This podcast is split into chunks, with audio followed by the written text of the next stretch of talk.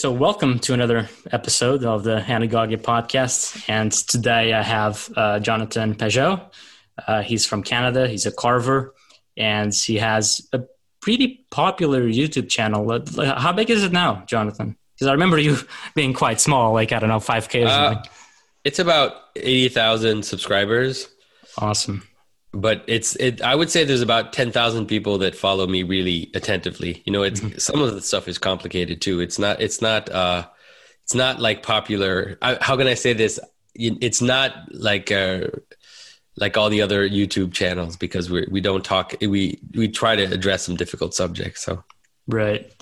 Um and so what his youtube channel is about is ex- mostly exploring uh, religious symbolism, and and he's a Christian, and so he comes from that perspective. And I found it incredibly valuable in order to understand myself better, understand the world better.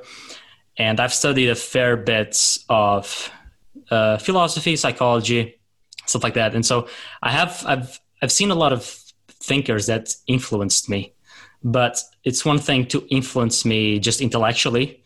Uh, but Jonathan is a v- is among a very restricted group that not, not only has influenced me intellectually, but also has had a deep impact in, uh, in my life. And I would like to to that impact to, to spread, and that's that's also part why I'm trying to to share his ideas a bit better.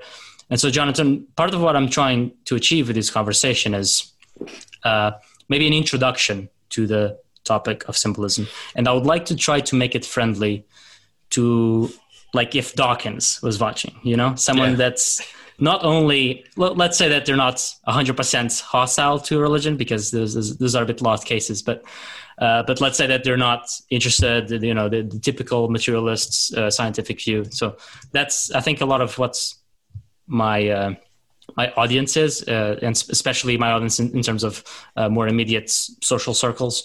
And so that's that's kind of what i'm trying to to break and hopefully uh, put something there.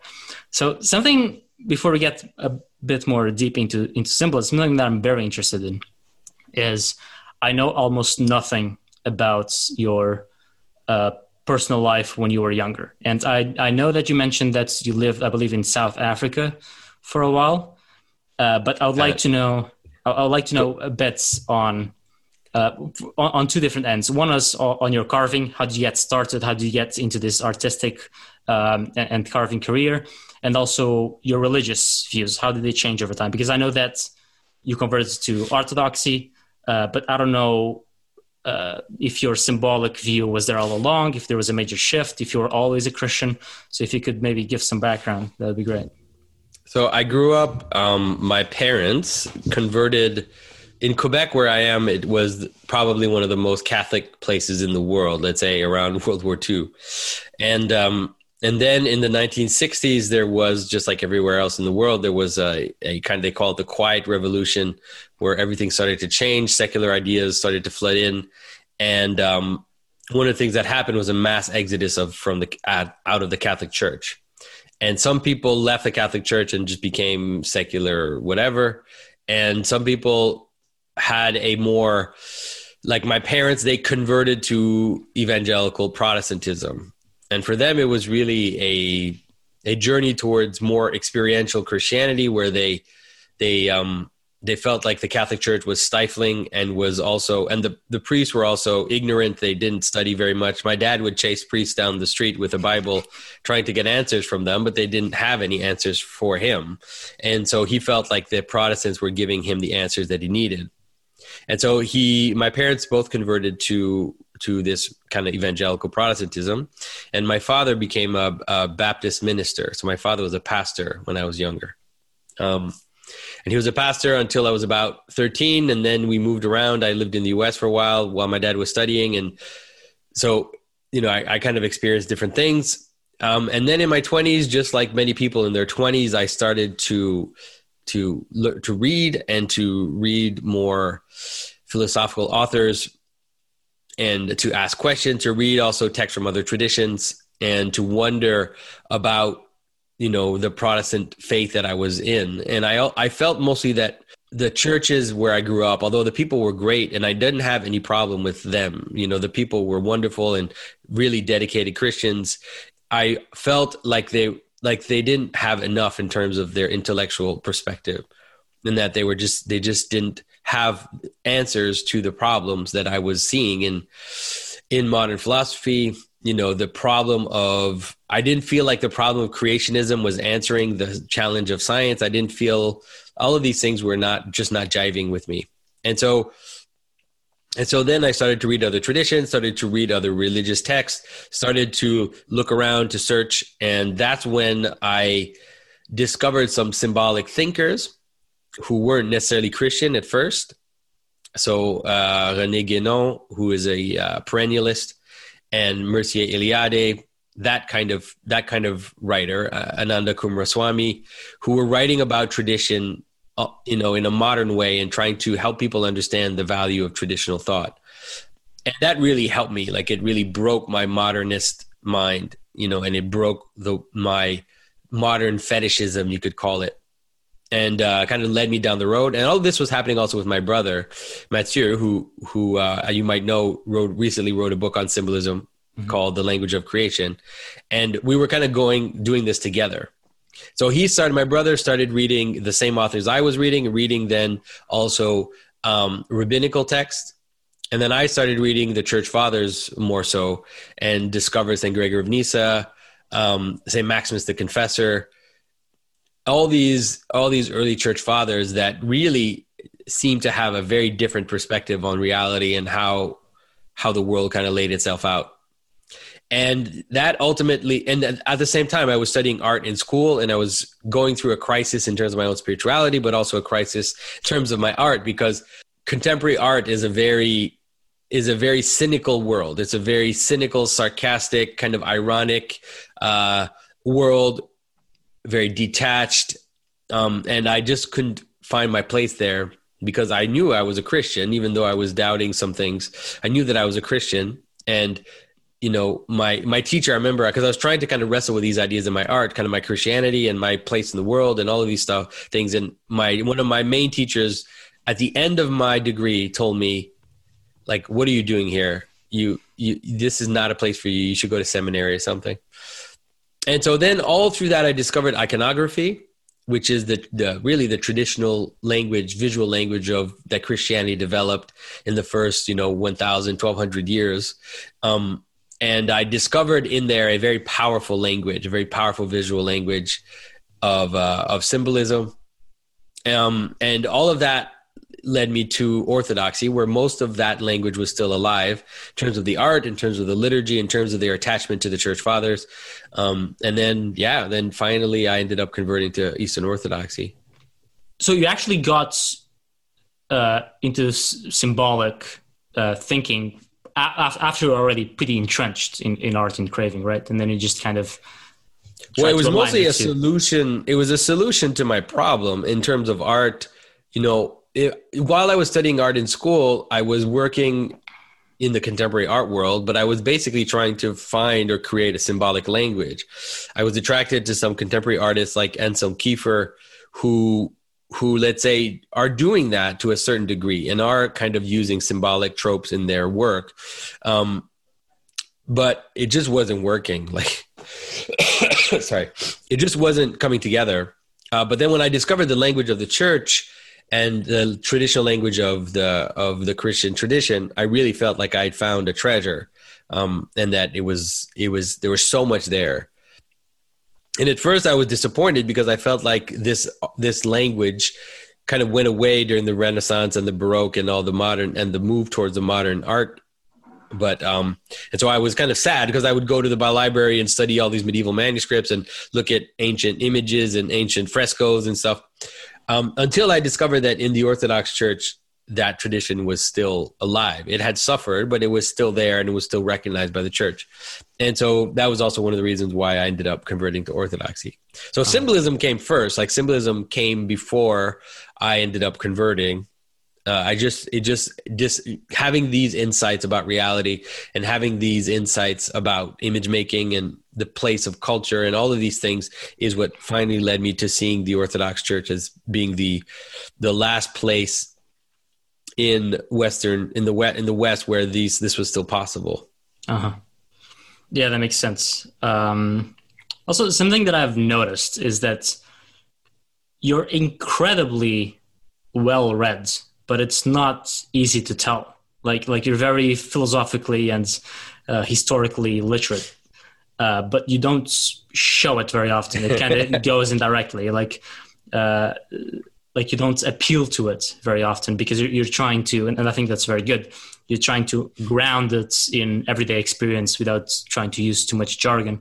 Uh, but I've noticed, especially when John Vervaeke was involved, uh, that, that, that you can go to a whole other level that at first traumatized me a bit. I was like, what the hell is he talking about? Okay, what is he talking John- about? Yeah, yeah, this is not the Jonathan I know. Like, just bring right. me my basic phenomenology and I don't want. Well, th- th- that's true. You're right in the sense that I really try in my videos to speak at a level that most people can understand because I want because I believe that the intuitions that symbolism bring uh, are they are real. Like you, anybody can have them. You know, the dumbest or the smartest person, everybody can have these intuitions by kind of seeing the connection of things in the world. Um, and I also, like you said, if you read my brother's book, for example, he doesn't quote anybody in the entire book, which really frustrated many people. Like a lot of university students wrote me and said, ah your brother doesn't quote anybody i can't use him in my classes because because he doesn't have his sources but we're also trying to create a different type of we're trying to bring back a, a more ancient version of of of understanding. I mean plato didn't quote people. You know aristotle they didn't quote people and they, they didn't quote people just as authorities. They they quoted people if it was useful to them but they were mm-hmm. mostly trying to get to the bottom of reality and how reality works. And reality doesn't work through a series of quotes. It works through within our experience of the world. But like right. you said if i need to then i can also access that you know if i'm talking to someone who who is speaking in that language or using more philosophical terms mm-hmm. Um, you, you, mentioned already two figures, uh, which I remember them, but my English is not that great, so I can't quote their names. But um, I, am wondering if there's uh, figures that really influence besides the two that you mentioned, um, but that, that are more uh, recent. So let's say 18, 20th century plus. Uh, in terms of yeah. philosophy, because m- most of the ones that I've seen you mentioned are like early church fathers, which which makes sense. But I'm wondering if there's uh, some more modern thinkers, especially if they're secular, uh, that, that that really influence your thought. That are secular. That's harder. That's a harder one. Um, then, let, us just say in general. Then I don't want yeah, to make it well, too hard. I would for in the modern. Let's say I really like I said I, I mentioned René Guénon, who's a French writer. He was uh he's early 20th century, but he's an anti he's an anti modern. He's a he's a traditionalist. And so he really tries to help people understand traditional thinking. He has his problems. He has some very serious problems in terms of, let's say, some of his tendencies and stuff. Like I, I tend to always recommend him with a with a serious uh, caveat because he's, you know, he has some weirdness to him. But let's say in the 20th century, Heidegger for sure.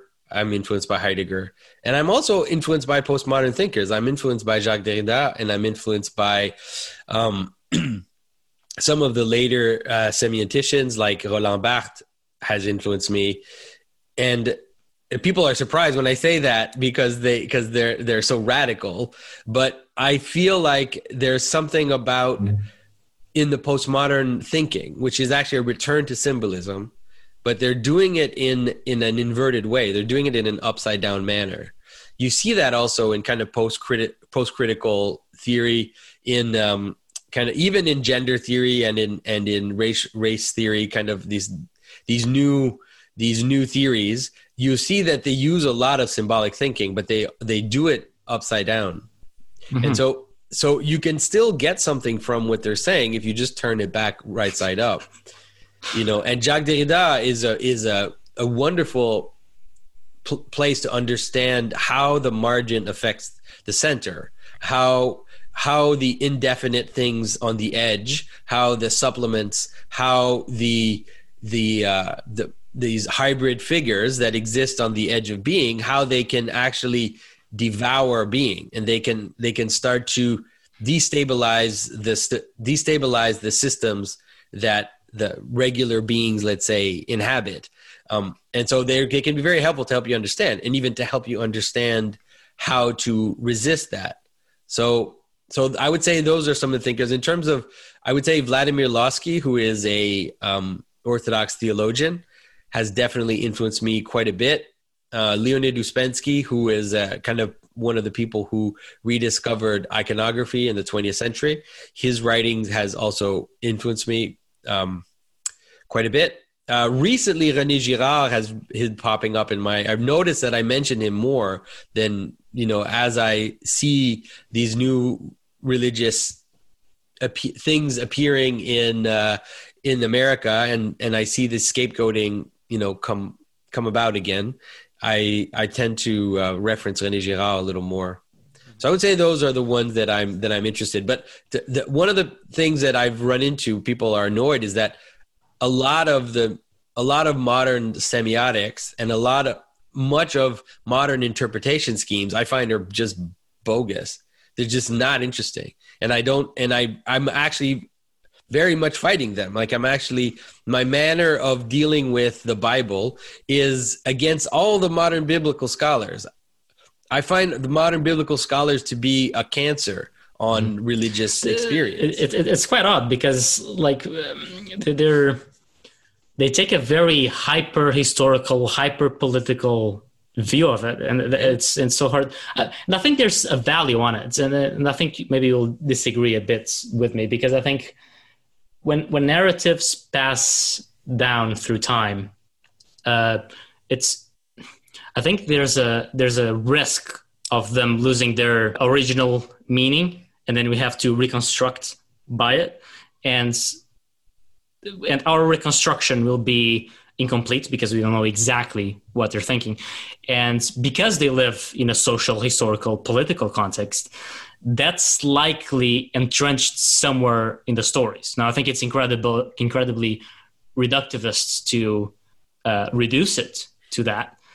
Uh, but it's there, so I think it's, it's, it's worth keeping an eye on it. But yeah. but it's it's so bizarre that that's all they see, and, and, yeah, a lot of them they're Christians. Like I, I yeah, understand from an atheist, but not man. from a Christian they're Christians who don't see how they're destroying their own their own their own religion.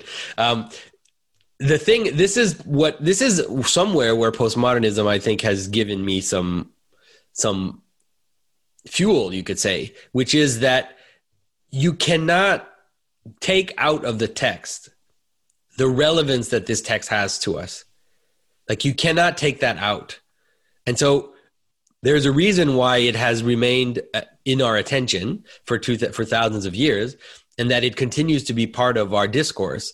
And that reason cannot be limited to the historical contingency of this or that narrative to this king or that king or whether or not this figure that's mentioned here uh, is ex- exists or is a is a, you know an amalgamation of different figures or blah blah blah blah blah. Whether or not this name or this figure comes from Egypt or from Akkadian culture or whatever like that doesn't account for the reason why we remember these stories and why we why we care about them because there are plenty of texts that existed in that time that people forgot about. Most texts people forgot about. This text we didn't forget about. And so we need to to account for the reason why we remember them and why we care about them. And to me, not only should we need to account for that, but that is the most important. The reason why you're you have the reason why you telling me that Moses never existed for this or that reason is more important. And the reason why you think that's important and why you're going to make a lot of money by telling me that Moses never existed is more important than you telling me that. And the reason is because that text has primal importance in our culture. That text has the hearts and minds of millions of people, and it has been remembered and has become our story. So that's way more important than what you're telling me.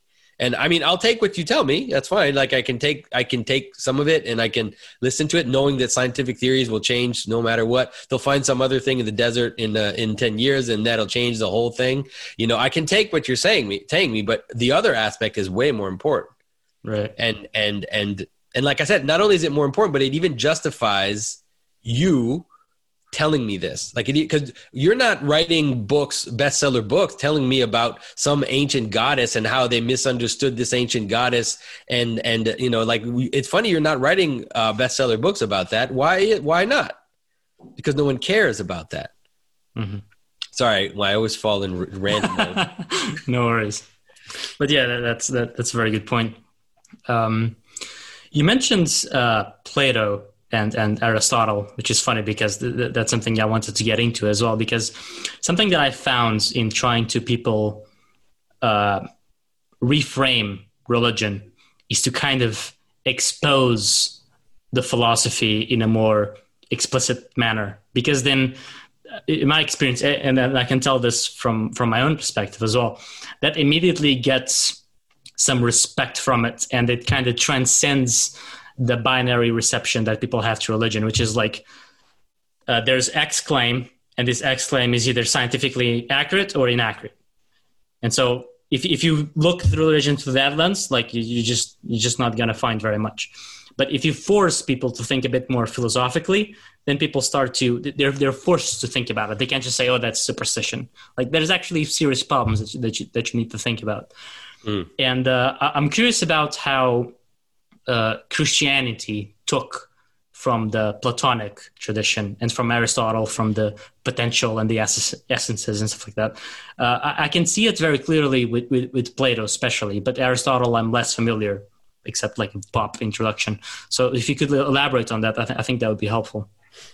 Well, the first thing to mention and the first thing to the first thing that's important to mention is that Plato and Aristotle do not exist in a vacuum. They didn't they didn't just come up with their thing. And even in their own text and even in the text of the Neoplatonists especially, they refer that that, that a lot of their wisdom came from other places, came from the east, came from came from the the from India, and so we tend to want to get, we have this weird idea that Plato just came up with this stuff like out of his own thinking. He was, he was a, he was, you know, even if you read Plato's text, he talks about being initiated. He talks about, you know, you know, he might have been a Pythagorean initiate. And around Greece, there were the, the Pythagoreans who were in contact with with with uh, Vedantic uh, scholars and with people from the east. And so this this weird idea of that plato just exists is just not just his idea just kind of came out of his thinking is just is baloney first of all. And that's really important to understand right? It's important to understand that there are analogies in platonism with other traditional thought with thought from vedanta and india with with thought from um, from even what what we find in the bible right that there are analogies that are there. And it's not just that one influenced the other. It's that both of them are trying to express some aspects of reality and are doing it in conversation with each other. Um, people are just it's just weird how people understand how the ancient world existed. You know the, the letters of the greek alphabet were phoenician. They had lost their own writing and they had to borrow semitic letters in order to re-establish their own writing. And so the idea that there's no relationship between Semitic thought and Platonic thought is so patently absurd. They were in constant contact with, with each other.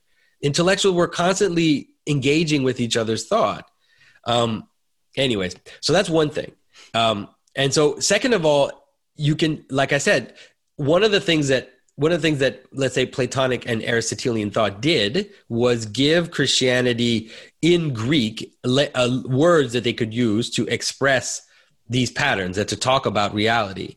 And so the neoplatonists especially the neoplatonists they had found ways also to synthesize some of plato's and aristotle's ideas and they were able to find words and we use those words in the in the christian tradition.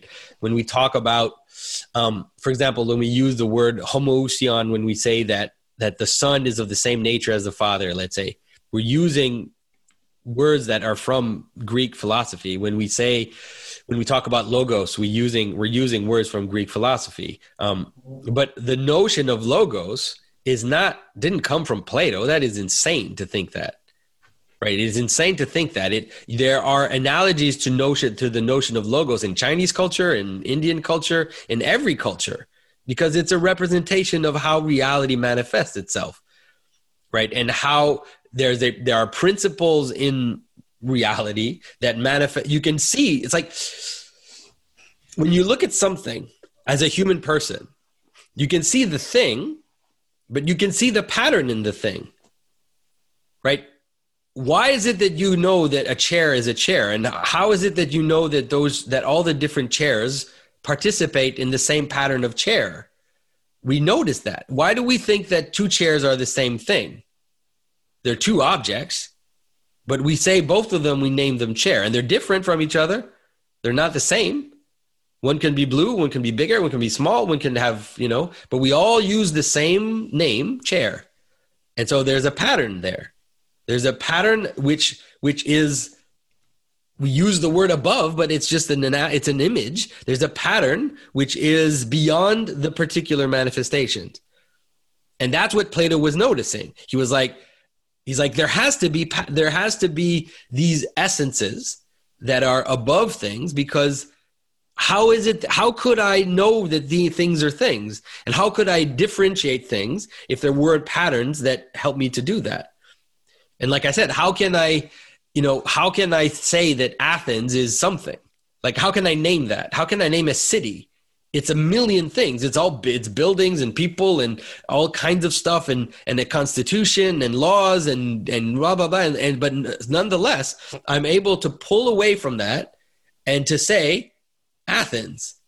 I name it one uh, like a mass of millions of details. I'm able to name into one one name, one essence. Okay. And so and so he notices that. And the problem is how to work it out so that we can to help us understand how that works. And so Plato and Aristotle both trying to propose their solution. You know, Plato said that these uh, there are these essences, these eternal patterns that are above the world, that are let's say before the world, and now the world is manifesting those patterns. Right? If there weren't patterns, then we couldn't we like i said if if there wasn't an aspect of what plato what plato said was true then how do we even know that how do we engage with the world? Like how do we know things exist? Especially things that are more abstract. It's like how do i recognize virtue? Or how do i recognize pride? So i have all these people millions of people who have behaviors and then all of a sudden i can say oh that's pride. And i can recognize it across different peoples and across time and I say that that has a being and that I can name it. It's pride. It's a pattern of being, right? So, so there has to be these, these patterns somehow. Now the problem is like, what, what is this? Where are they? So Aristotle, his solution was to say, it's not that these patterns exist independently, like that they exist somewhere, you know, whatever that means, but rather that they exist only in their instantiation. So he tended to focus mostly on the instantiation of the pattern. And so that they exist in their instantiation, but there's a tension there between emphasizing the instantiation, the body, you could say, and then emphasizing the essence. Right. And then if you want to know, that's all of philosophy, basically. It's all the whole problem of philosophy. Right. And so what Christianity does is that Christianity balances it out in what you could call incarnational thinking, which is that it's not like Plato, where we think that the essences are outside of the world. And what you need to do is to get out of the world, right? And so that's the allegory of the cave, right? You're sitting, everything you see, everything you experience is an illusion. It's a, it's a pale reflection of actual reality. So you need to escape the world in order to have an experience of the pure patterns the pure ideas. Okay, so that's that's what Plato was advocating.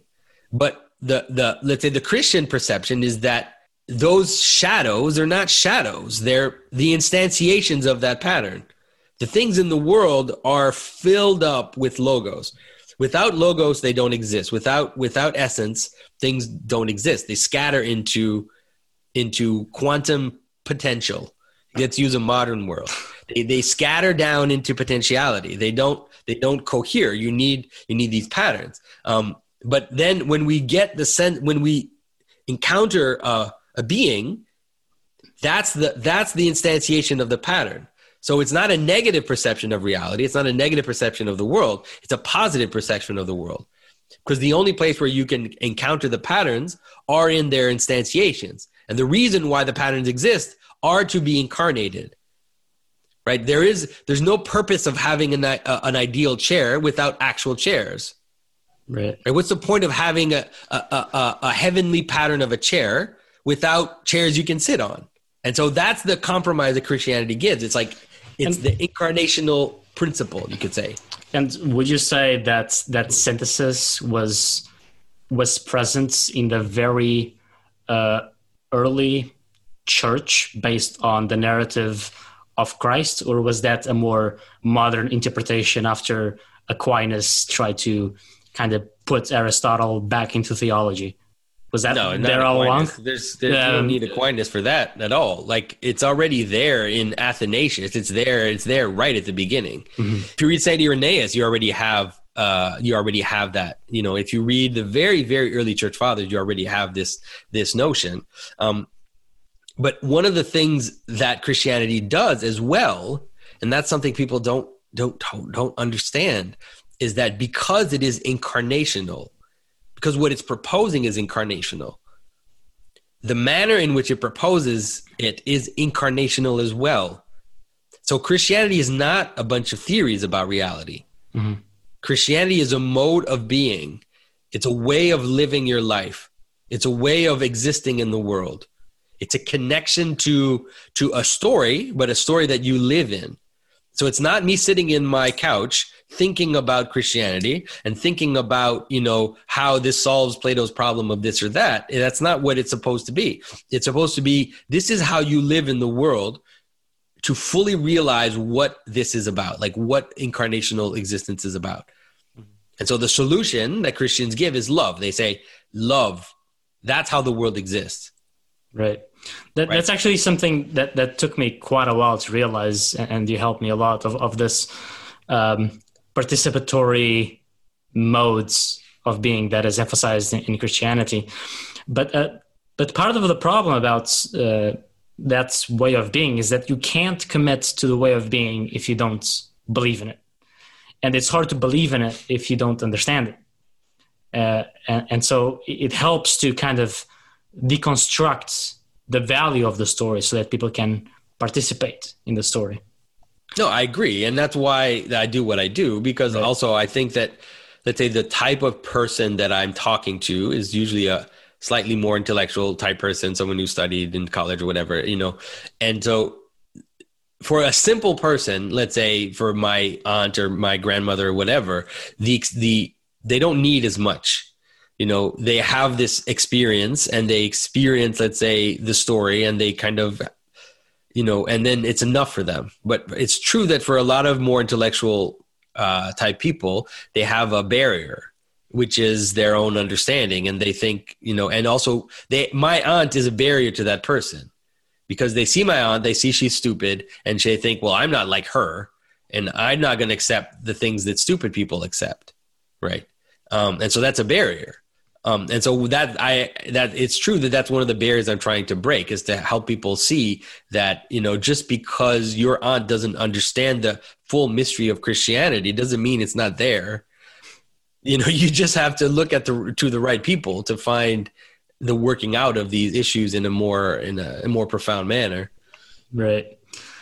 Uh, something that I would like you to explore is how does Christianity view other religions. Because I don't because when I'm thinking um, about Christianity and trying to embody Christianity, I'm not at the level where I can where I can accept it and act it fully uh, without processing it and I don't want and, and it seems to me that there's things that are incredibly valued, but there's there's things to me that don't make as much sense and, and I can't truthfully act them out when I don't uh, see that they make sense. And so there's there's a there's a tiny uh, gap in, in the system that I can't um, incorporate. And something that I've that has helped me a lot to try to uh, have more trust in things that don't make sense uh, is when I notice the same pattern across very different cultures. And so that's what a lot of people try to do uh, with perennialism, for example. And and th- I think that hel- that helped me a lot, and I think that helps a lot of people.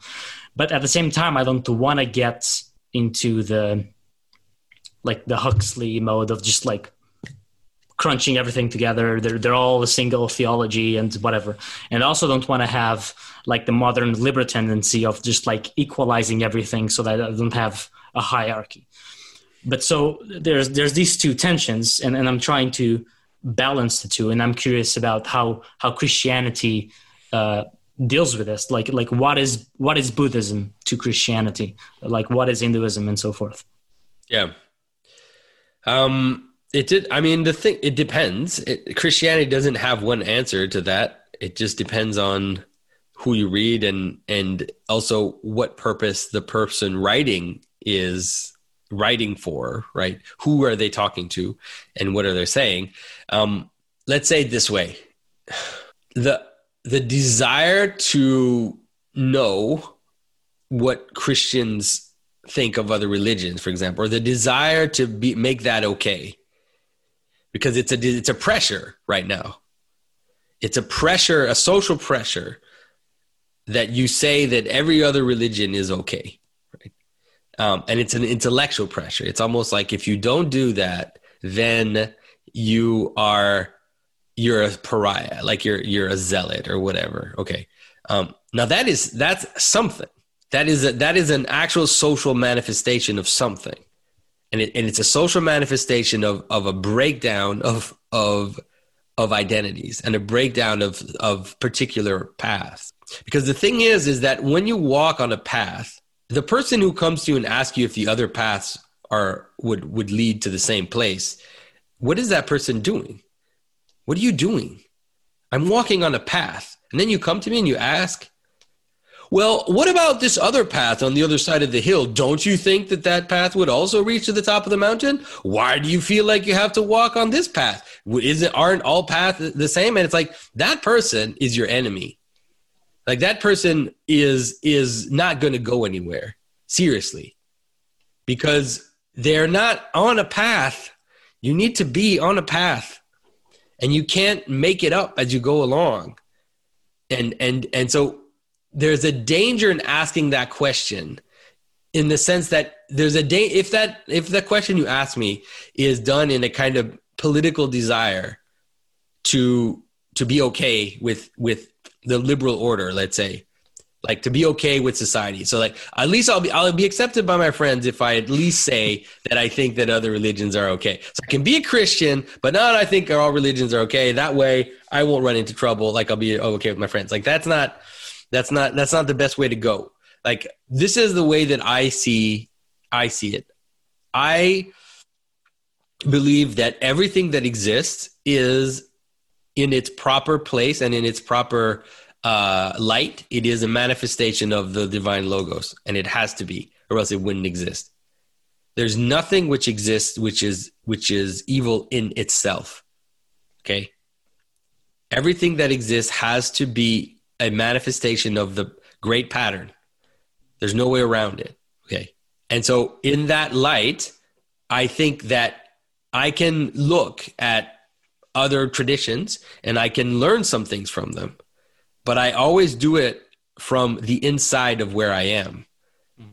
And so, I am a Christian and I hear a passage from Rumi and I think, hey, that's not bad. But I'm a Christian I'm not standing in the nowhere zone of of like weird uh, universalism, right? Because universalisms universalists stand think they stand above all the paths, and they can look at each one and say what they think of each of these paths, and they can go, "Well, I like this about Buddhism, and I like this about Christianity, and I like this about Hinduism," and they make themselves the gods in the world. Um, but in the end, they're not going anywhere that, that's something that I've that I've discovered lately. That um, the there's a there's a really good uh, appeal and, it's enticing to kind of pick and choose and to like have a, a very broad overview and and, and uh, i think there's some true value in that but but there's also some flaws some that you pointed out and also something that uh, that is became more aware as I, as I gained more experience is that these things are so complicated that it's hard to even grasp one to make coherence. So like you, like it, it, it, it it's a lifetime of, of trying to understand these things in fully. So if you're trying to understand all of them and you're trying to put that into a coherent new path, like you're not even walking anywhere because it's uh, it, not, not only because they have to cohere together, but also because your own understanding also comes from the very act of walking. And so if you're too worried about which one to walk, like you're never you're never progressing. Yeah, and it's and it's more than that. It's actually more than that because one of the things that happens in Christianity, or if you if you follow, let's say you do you engage in Christianity, you take the sacraments, you find a confessor, you you do all the you do all that, like you're right in there, and you're living the life. There are things that are going to be asked of you, and things that you're going to encounter that you're not going to like, that you're just not going to like, and you're not going to understand, and will actually maybe frustrate you a little bit. But you know what? That's actually pretty good for you because what happens if you if you stand above all religions and then you create your hodgepodge of of all the different religions you end up just taking whatever it is that you like in those religions and then you actually then what what happens is that you have no nothing will make you grow like how can you grow if you you have if there's nothing to challenge you to something that you're not? Mm-hmm. you know? And you see it like you you you can see it. There's a there's a there's a there's a church in uh, california um, where they made there's a universalist church where they put up all these saints uh, painted up in the apse, like a frieze of saints kind of dancing together. And in that frieze of saints they put everybody. It's like there's gandhi and uh, and there's like ella fitzgerald and there's you know there's some saints. There's like you know augustine is there and origen is there. And um but it's funny that and so they're like we're universalists. We like everything and everything's good. And it's just funny because it's funny that all the people up in your saints frieze are still all the people you agree with right that, right so why why if you're a universalist and you think that everybody's going to be saved then why is hitler not up in your frieze? Mm-hmm. Like, why don't you put a little of some people that'll challenge? Maybe not Hitler, but like put someone you don't like at least, like someone you don't like who's not as bad. But you you need to you need so so that's the problem with like this kind of standing above and and you can see right. it like New Age religion is all that. Like New yeah, Age religion, is the perfect all example. that. It's just like porridge. It's horrible. But it's it's funny because the the example you gave is actually a perfect parallel to my uh, philosophy journey because I, I started uh, learning on my own. Uh, but then I started to have like an intimation. Like, okay, we're living in the age of internet. You can learn a lot of stuff on your own, etc. But I, I just had the intimation that just picking and choosing what I wanted wasn't the best choice. And I decided to go to university and study philosophy more formally exactly because of that. Like, I don't want to have my own biased selection of what I like. Mm. So that, that, that's also it, it's a perfect parallel with with a more religious element as well because you just you have your own biases like you're just going to have your own little selection of and you just ignore everything you disagree with and that's that's not a good way to to move forward yeah um so i have a lot of stuff that you're not going to have time so i need to kind of crunch it a little bit um okay so you mentioned love that, that's something I'm, I'm kind of trying to make it more clear in my head, and, and I find it's uh, very interesting and useful. And so maybe you could touch a bit on love in a Christian sense, and especially on the aspect of uh, both allowing the multiplicity, but also having a unified direction and, and the, yeah. the, the, the, the struggle between the two that seems paradoxical.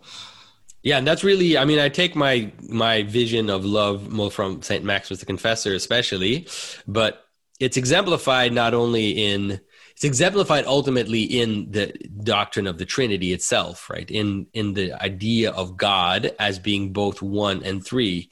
The the notion is that for reality to exist, there needs to be affordance for both unity and multiplicity, right? And so you need to have, let's say, you need to have a chair, but then that chair, first of all, you need to have leave space for that chair to be made up by different parts that aren't a chair, right? And then you need that chair to also be part of a whole of other things which aren't the chair. But all the all the parts of the chair have to commune together and they need to manifest the unity of the chair or else that chair is useless, right? If the parts of the chair don't manifest you the unity of the chair, then you can't sit on it and it's not doing what it's supposed to do. Okay. And so the idea is that that is the the basic problem of reality, but it's also you can say the the opportunity of reality. And that's really where you get the sense of love, which is that love is the capacity we have to be in to be united with others but also not to dissolve into others right? Not to completely disappear and to lose our our individual existence.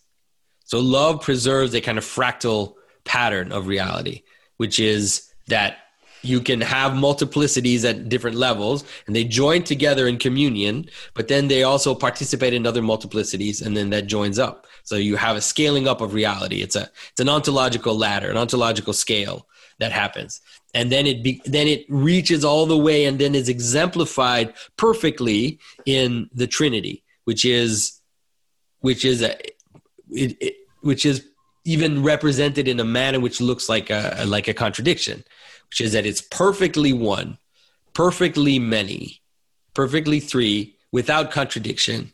You know, um, and so that so, but although it looks like an aporia and a, and a, and a contradiction, it's still the pattern of everything. Like it, it's it's objectively the pattern of everything. Like it's objectively how the world imperfectly then manifests itself to us as this relationship between one and many. Right. So that's what that's what that's what I think love is mm-hmm. is the communion communing with others, communing together without destroying our in our our unique unique existence. And how does love because I've had I've had this intimation in in experiences that I've had, but it's it's very hard to articulate, which is there's a there's like a pattern a, a, pattern of of all patterns. There, there's a there, there, seems to be at the core like the a, a self-referential looping thing, which, uh, f- from my understanding, is kind of like it's kind of to show how consciousness uh, faces the world and interprets the world, uh, and and that's that's how things are created, even though that makes no sense from a modern view. Uh, but uh, I'm, I'm curious about if you could explore a bit of that self-reference and that pattern of patterns and how does that connect to love because that that, that seems i don't know they, they seem related to me but i don't quite understand how they're the same thing because i can i can think of them differently. One is a more like categorical um, making of reality through uh, categorization and, and how, how how things appear. Uh, and the other one is the the the joining together uh, yeah, and and especially well, especially how it sorry, and also especially how it relates to to Christ as well. Because something that I've also struggled with is because we can talk about love in, in this philosophical sense that that you've mentioned, but uh, and that has an intimation to the love that we regularly experience with our partners or our family, and and so that that makes another dimension that I find it even hard to make everything coherent. I'm not sure if that makes sense.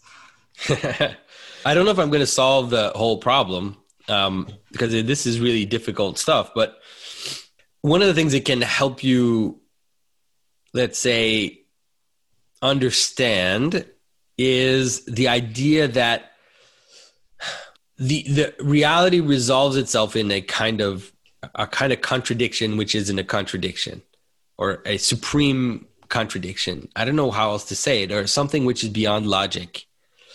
Uh, logic logic flows out of a a uh, a reality which is beyond it beyond logic okay? And so it, it's expressed in different manners. It can be expressed as divine darkness for example you know and the notion of the idea that divine darkness is also is being blinded by light. And so you're blinded by light. So light instead of making you see things it actually makes you blind and that is an image of ultimate reality so it's something which is kind of beyond light and dark beyond the beyond the normal oppositions of logic.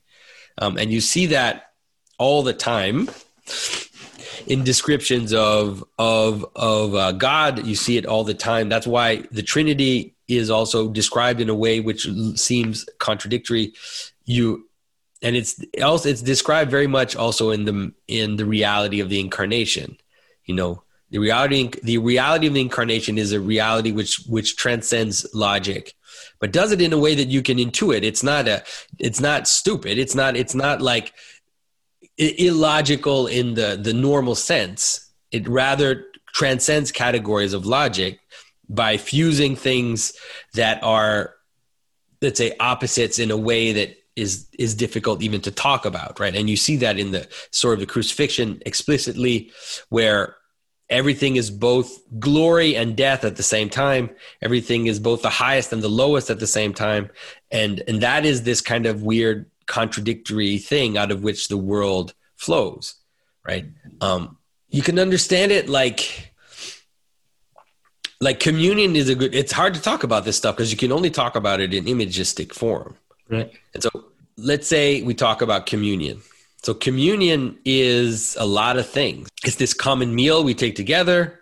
It's also a meal which comes from above. So it's kind of like this authority which is giving us uh, food. And so we participate together uh, in communing together in church, but we also access access that which is above us as, as, the authority kind of gives us this food that we and lifts us up into his let's say authority. All of that is happening, but but communion is also like the eating of the body and blood of of a divine man but it's also not that because it's bread and wine also. And so that's the type of thing where all of a sudden and and so you get you have something which is the place where we all come together where we all join together.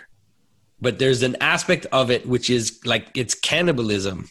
It's an aspect of it which is a self-eating. That's what cannibalism is. It's self-eating that's the that's the impossible uh, self-contradictory loop at the beginning of reality. That will be a mouthful. I think you'll have for... enough to think about now. and, and, and I'm I'm especially I'm especially feeling bad for people who aren't even aware of your work at all. Well, maybe yeah. So so we'll see how people react to this conversation. It'll be interesting, and we'll yeah. see. Um, so something that I'm curious, and, and maybe uh, you don't have to go very in depth into this because you're short on time, but uh, I consider my worldview not 100%, but decently overlapping uh, with John Vervaeke, for example. And I'm curious about, from your Christian uh, perspective, what is that worldview missing? Because it's not the typical materialist view at all. Like it recognizes the, the symbolic structure of reality, uh, uh, the, the importance of, of, of, narrative, and all those things. But I'm pretty sure that there's still a decently sized gap uh, b- between my worldview and your review. So, what do you think I'm missing? What don't I understand? Yeah.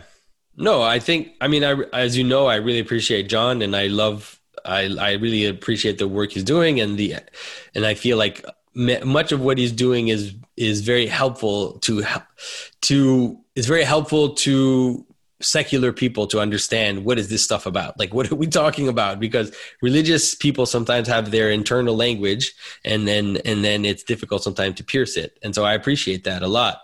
Um, i mean i think that john has the same problem as a lot of the modern kind of religious tropes is that he sees the danger of fully committing let's say to a story and and, and embodying and and participating in the story and because of that he he he he doesn't want to do it and he thinks that it's dangerous to do that um, and so he he has a post narrative spirituality which doesn't require any type of let's say commitment or what we would call faith in kind of, common parlance, um, but rather is a is a is a series of practices, right? Is a uh, is a what do you call it? An ecology of practices, and and the thing is, is that I I, I think that I think that it's it can be helpful. The things that he's that he's doing can be helpful to to help people wake up and to help them understand, you know, and to help them improve some aspects of their lives. Um,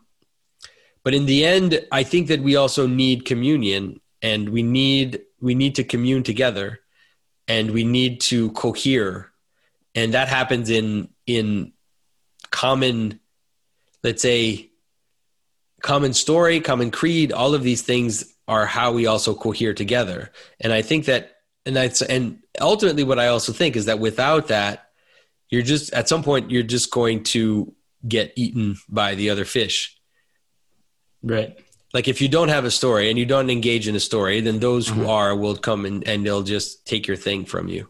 Uh-huh.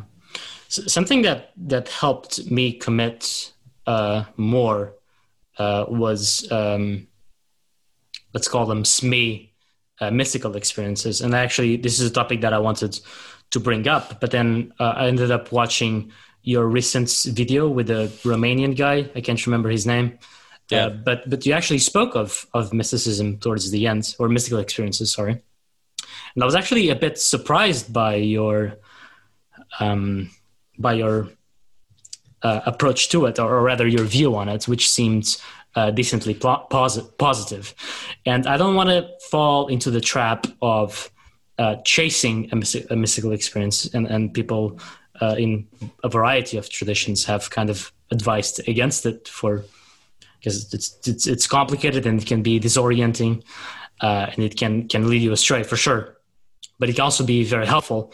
And I'm curious if but but you just for people that that haven't uh, watched the video so what i gathered is that you thought that uh, a mystical experience can be good in the sense that um, if it doesn't lead you astray and if it helps your life if, it helps your community if it helps your understanding of the sacred. And so that that's what i what i gathered uh, has your general view. Is that is that correct? Or i'm kind of jumping yeah i would say it can be it can be helpful but it's really it's you have to not see it as a goal mm-hmm. and not see it as something that has value in itself and so i think that that's usually where people go astray is when they they they think that the mystical experience is all and that they that's what they're looking for and that they also attach themselves to those who have mystical experiences as if having a mystical experience is somehow is somehow uh, a sign of virtue which is it which it isn't uh, right. necessarily um, and so i think that but but you can't deny that mystical experiences are part of the of the tradition. And, and now, there are plenty of saints that have had mystical experiences and mystical visions and all of that is all is all part of the tradition. It's just not you just have to not not get too attached to them. Uh-huh.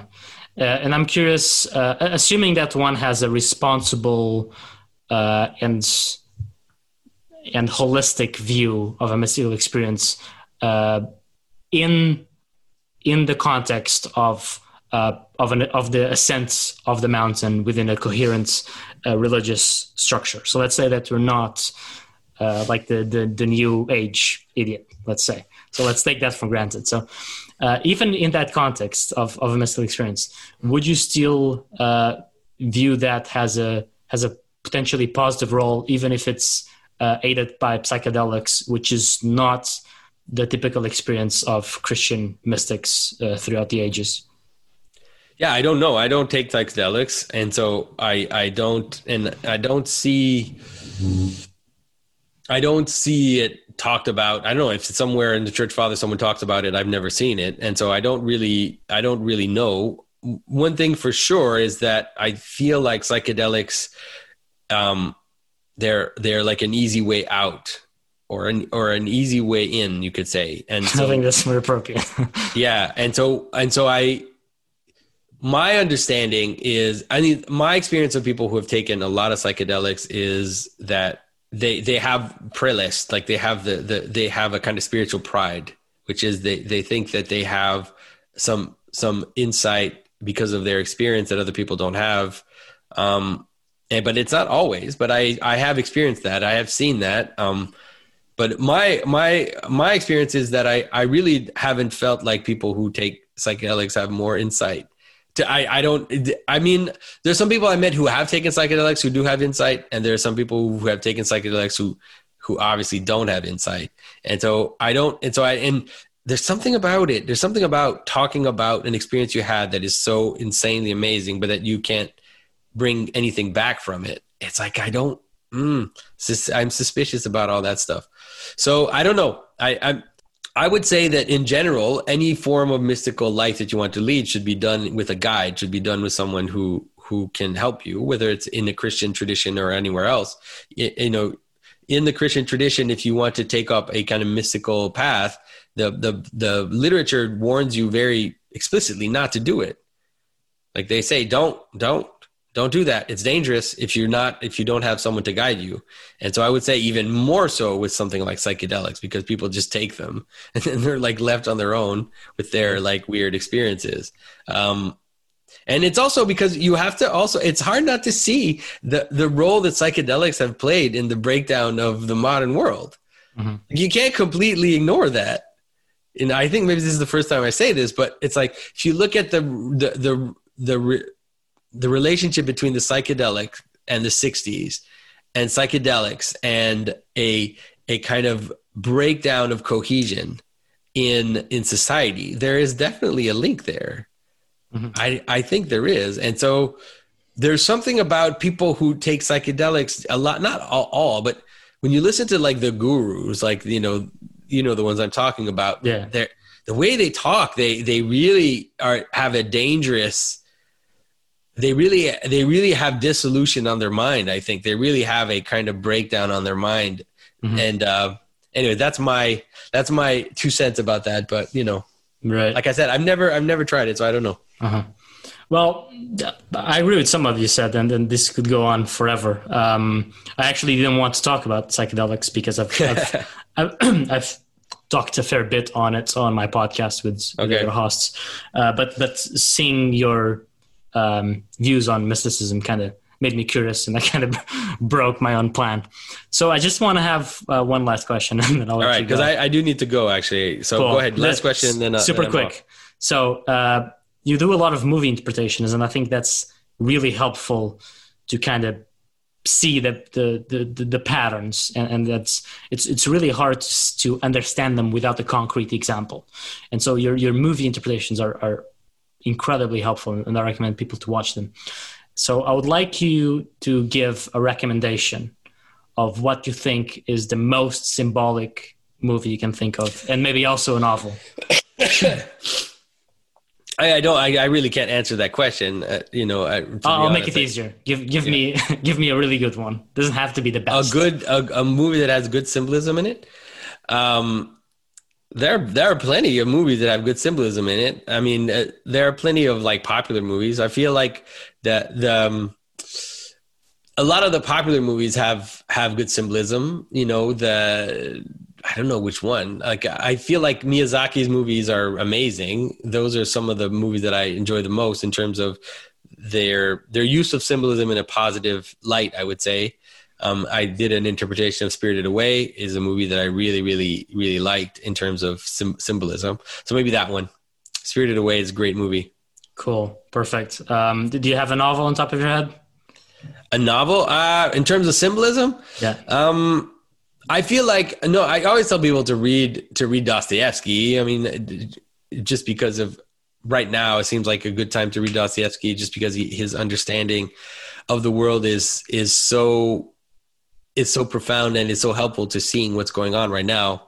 Um, and so I would say that people should read uh, read the Devils right now. it's hard right. to read though, but it's worth it.